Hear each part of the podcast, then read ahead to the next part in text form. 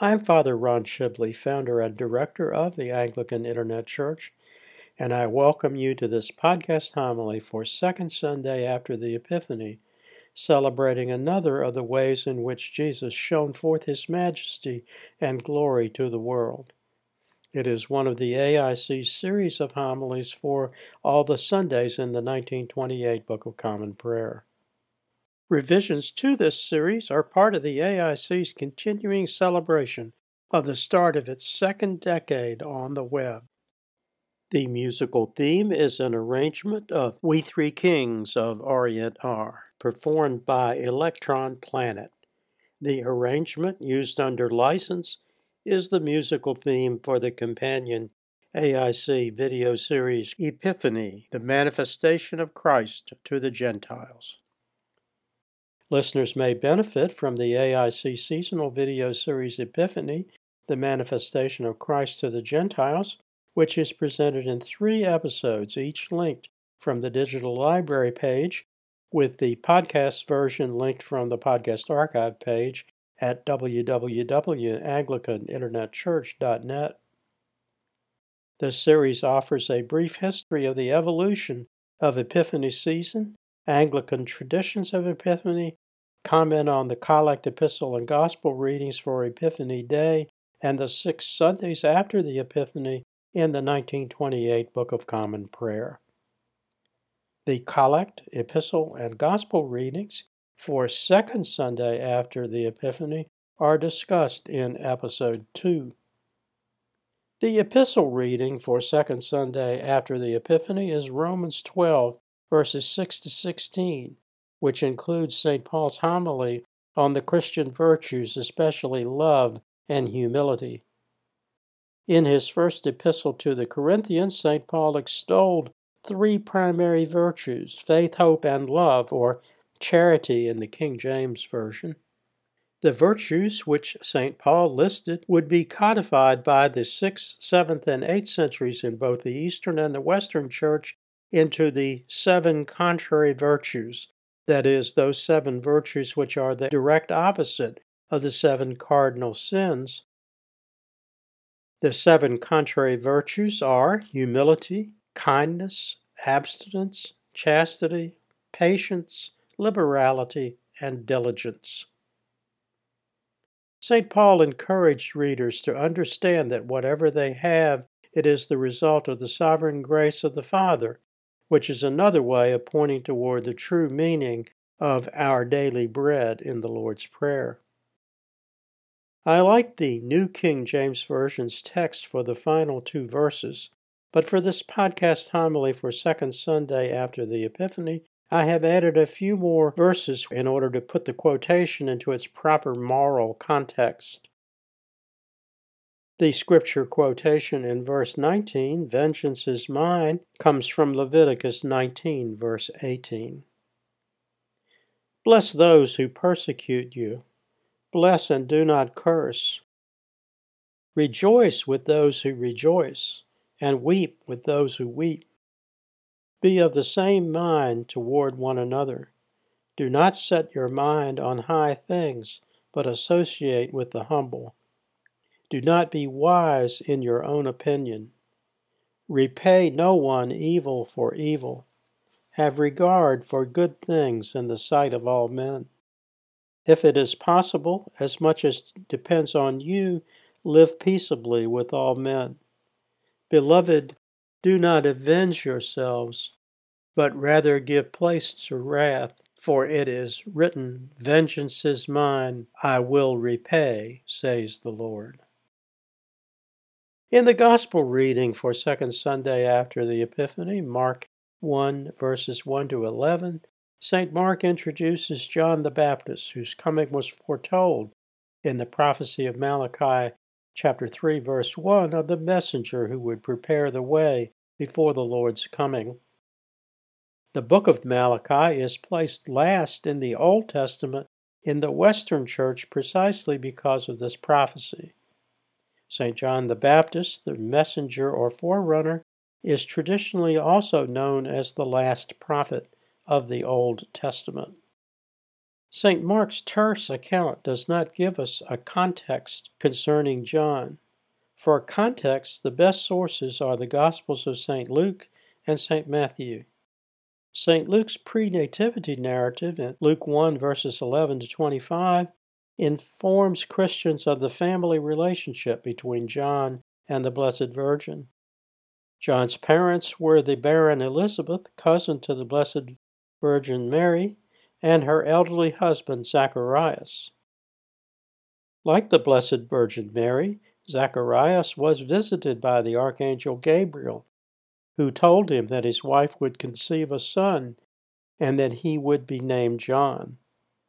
St. Luke informs us that when Mary, who had also conceived by miraculous means, visited Elizabeth, the unborn fetus of John jumped in Elizabeth's womb when the Blessed Virgin was near. The second source of context regarding John the Baptist is St. Matthew's Gospel. In Matthew 11, verse 14, he wrote that the coming of John fulfilled an Old Testament prophecy concerning the return of Elijah as a hairy man wearing a leather belt. Other prophecies concerning John are the prophecy of Isaiah 40, verse 3, which refers to one who would make the way straight. Zacharias sang about the prospects and expectations for his unborn son in the Benedictus, which you find in Luke 1, verses 68 to 79.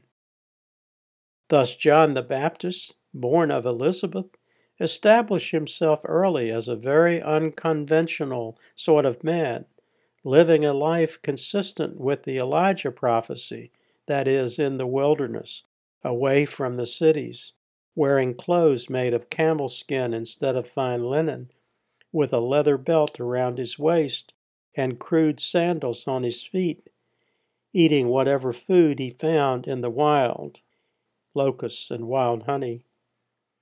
He called for the repentance of sinners, baptizing them with water in the river Jordan. St. Mark's account tells us in chapter 1, verse 7, that John, when asked if he were the Messiah, foretold in prophecy, replied, There comes one after me, who is mightier than I, whose sandal strap I am not worthy to stoop down and loose. The meaning of that statement may be unclear to modern readers.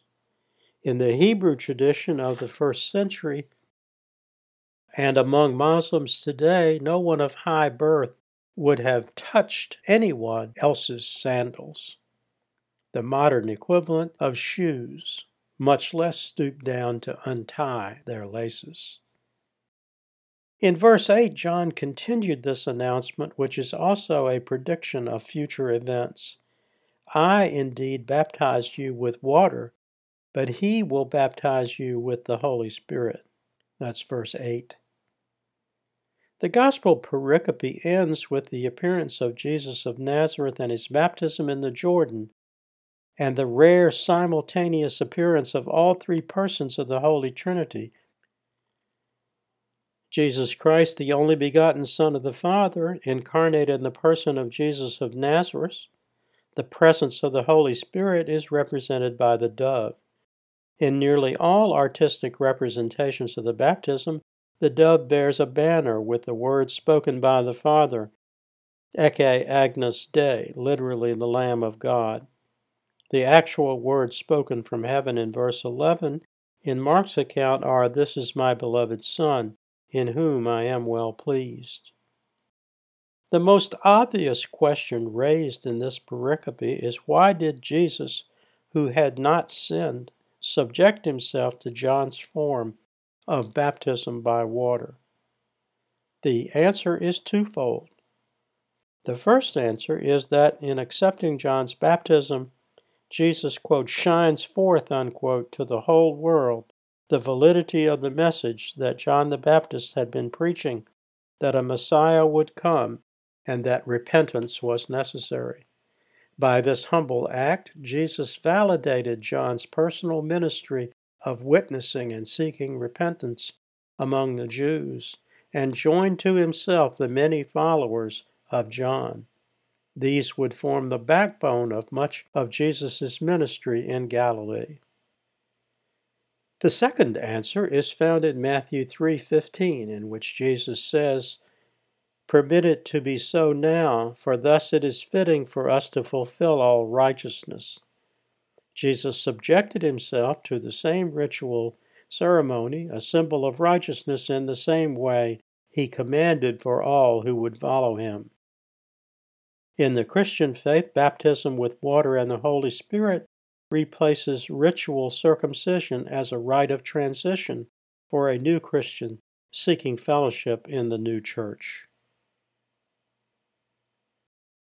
Other AIC resources on topics discussed in this podcast homily are from the Bible study video series New Testament Gospels, the Gospel reading for Second Sunday after the Epiphany, Mark 1 1 to 11, is discussed and illustrated in Episode 7.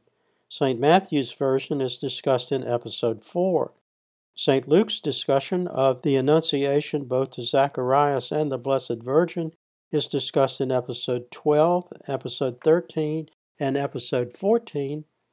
And St. John's unique account of John the Baptist and the baptism of Jesus is discussed and illustrated in episode 28. All episodes are linked from the New Testament page at www.anglicaninternetchurch.net. In the 12 Days of Christmas, presented in 12 episodes from December 25th to January 5th, you can read about the theological theme word or phrase for each day and seasonal music for each of these 12 days. Included in the discussion is more on the Christian virtues and their practical applications. Love, key word for first day of Christmas, December 25th. Peace, the key word for third day of Christmas, December 27th. Compassion for the fourth day of Christmas, December 28th. Obedience for the fifth day, December 29th family for the seventh day, December 30th, and commandments for the tenth day on January 3rd. In the lives of the saints, in the first series, episode 5 is focused on St. Paul, episode 7 on St. Mark, John the Baptist in episode 10, St. Matthew of episode 14, and St. Luke of episode 16. In the Lord's Prayer, a Christian education video series presented in two episodes, the discussion of the Daily Bread petition is part of episode 1. From the AIC bookstore publications, in the Gospel of Matthew, annotated and illustrated, the birth of John the Baptist, treated as fulfillment of prophecy, is discussed and richly illustrated in chapter 1, and the baptism of Christ in chapter 3. In the Gospel of Luke, annotated and illustrated, the angelic annunciation to Zacharias and the birth of his son John the Baptist is discussed and illustrated in chapter 1. In the Beliefs of the Anglican Church, you can read the entry for grace on pages 77 to 78. In Layman's Lexicon, interesting readings are baptism, Benedictus, or Song of Zacharias, circumcision, grace, and virtue. In the writing prophets of the Old Testament, Isaiah is discussed and illustrated in Part 2, Chapter 1, on pages 13 to 20, including the special text box Isaiah in Christian Liturgy on page 16, and Malachi is discussed and illustrated in Part 3, Chapter 12, on pages 111 to 116, which includes the text box Malachi in Christian liturgy and Old Testament slash New Testament parallels. Finally, the St. Chrysostom hymnal includes traditional Epiphany hymns or carols not found in the Venerable 1940 hymnal. All these AIC bookstore publications mentioned earlier are available using the virtual bookstore link at the bottom of the home page at www.anglicaninternetchurch.net or directly using my Amazon Author Central page, https colon right slash right slash www.amazon.com right slash author right slash Ronald hyphen E hyphen Shibley. Everything after .com must be in lowercase letters. The closing prayer is the Song of Moses and the Song of the Lamb from Revelation 15, verses 3 and 4, which is used in the Eastern Church in the rite of baptism, followed by the Collect for Second Sunday after the Epiphany. Great and marvelous are your works, Lord God Almighty. Just and true are your ways, O King of the saints. Who shall not fear you, O Lord, and glorify your name? For you alone are holy, for all the nations shall come and worship before you, for your judgments have been manifested. And now the collect. Almighty and everlasting God, who dost govern all things in heaven and earth, mercifully hear the supplications of thy people, and grant us thy peace all the days of our life, through Jesus Christ our Lord. Amen. Until next time, may the Lord bless and keep you. May the Lord make his face to shine upon you and be merciful to you. May the Lord lift up his countenance upon you and give you peace. Amen.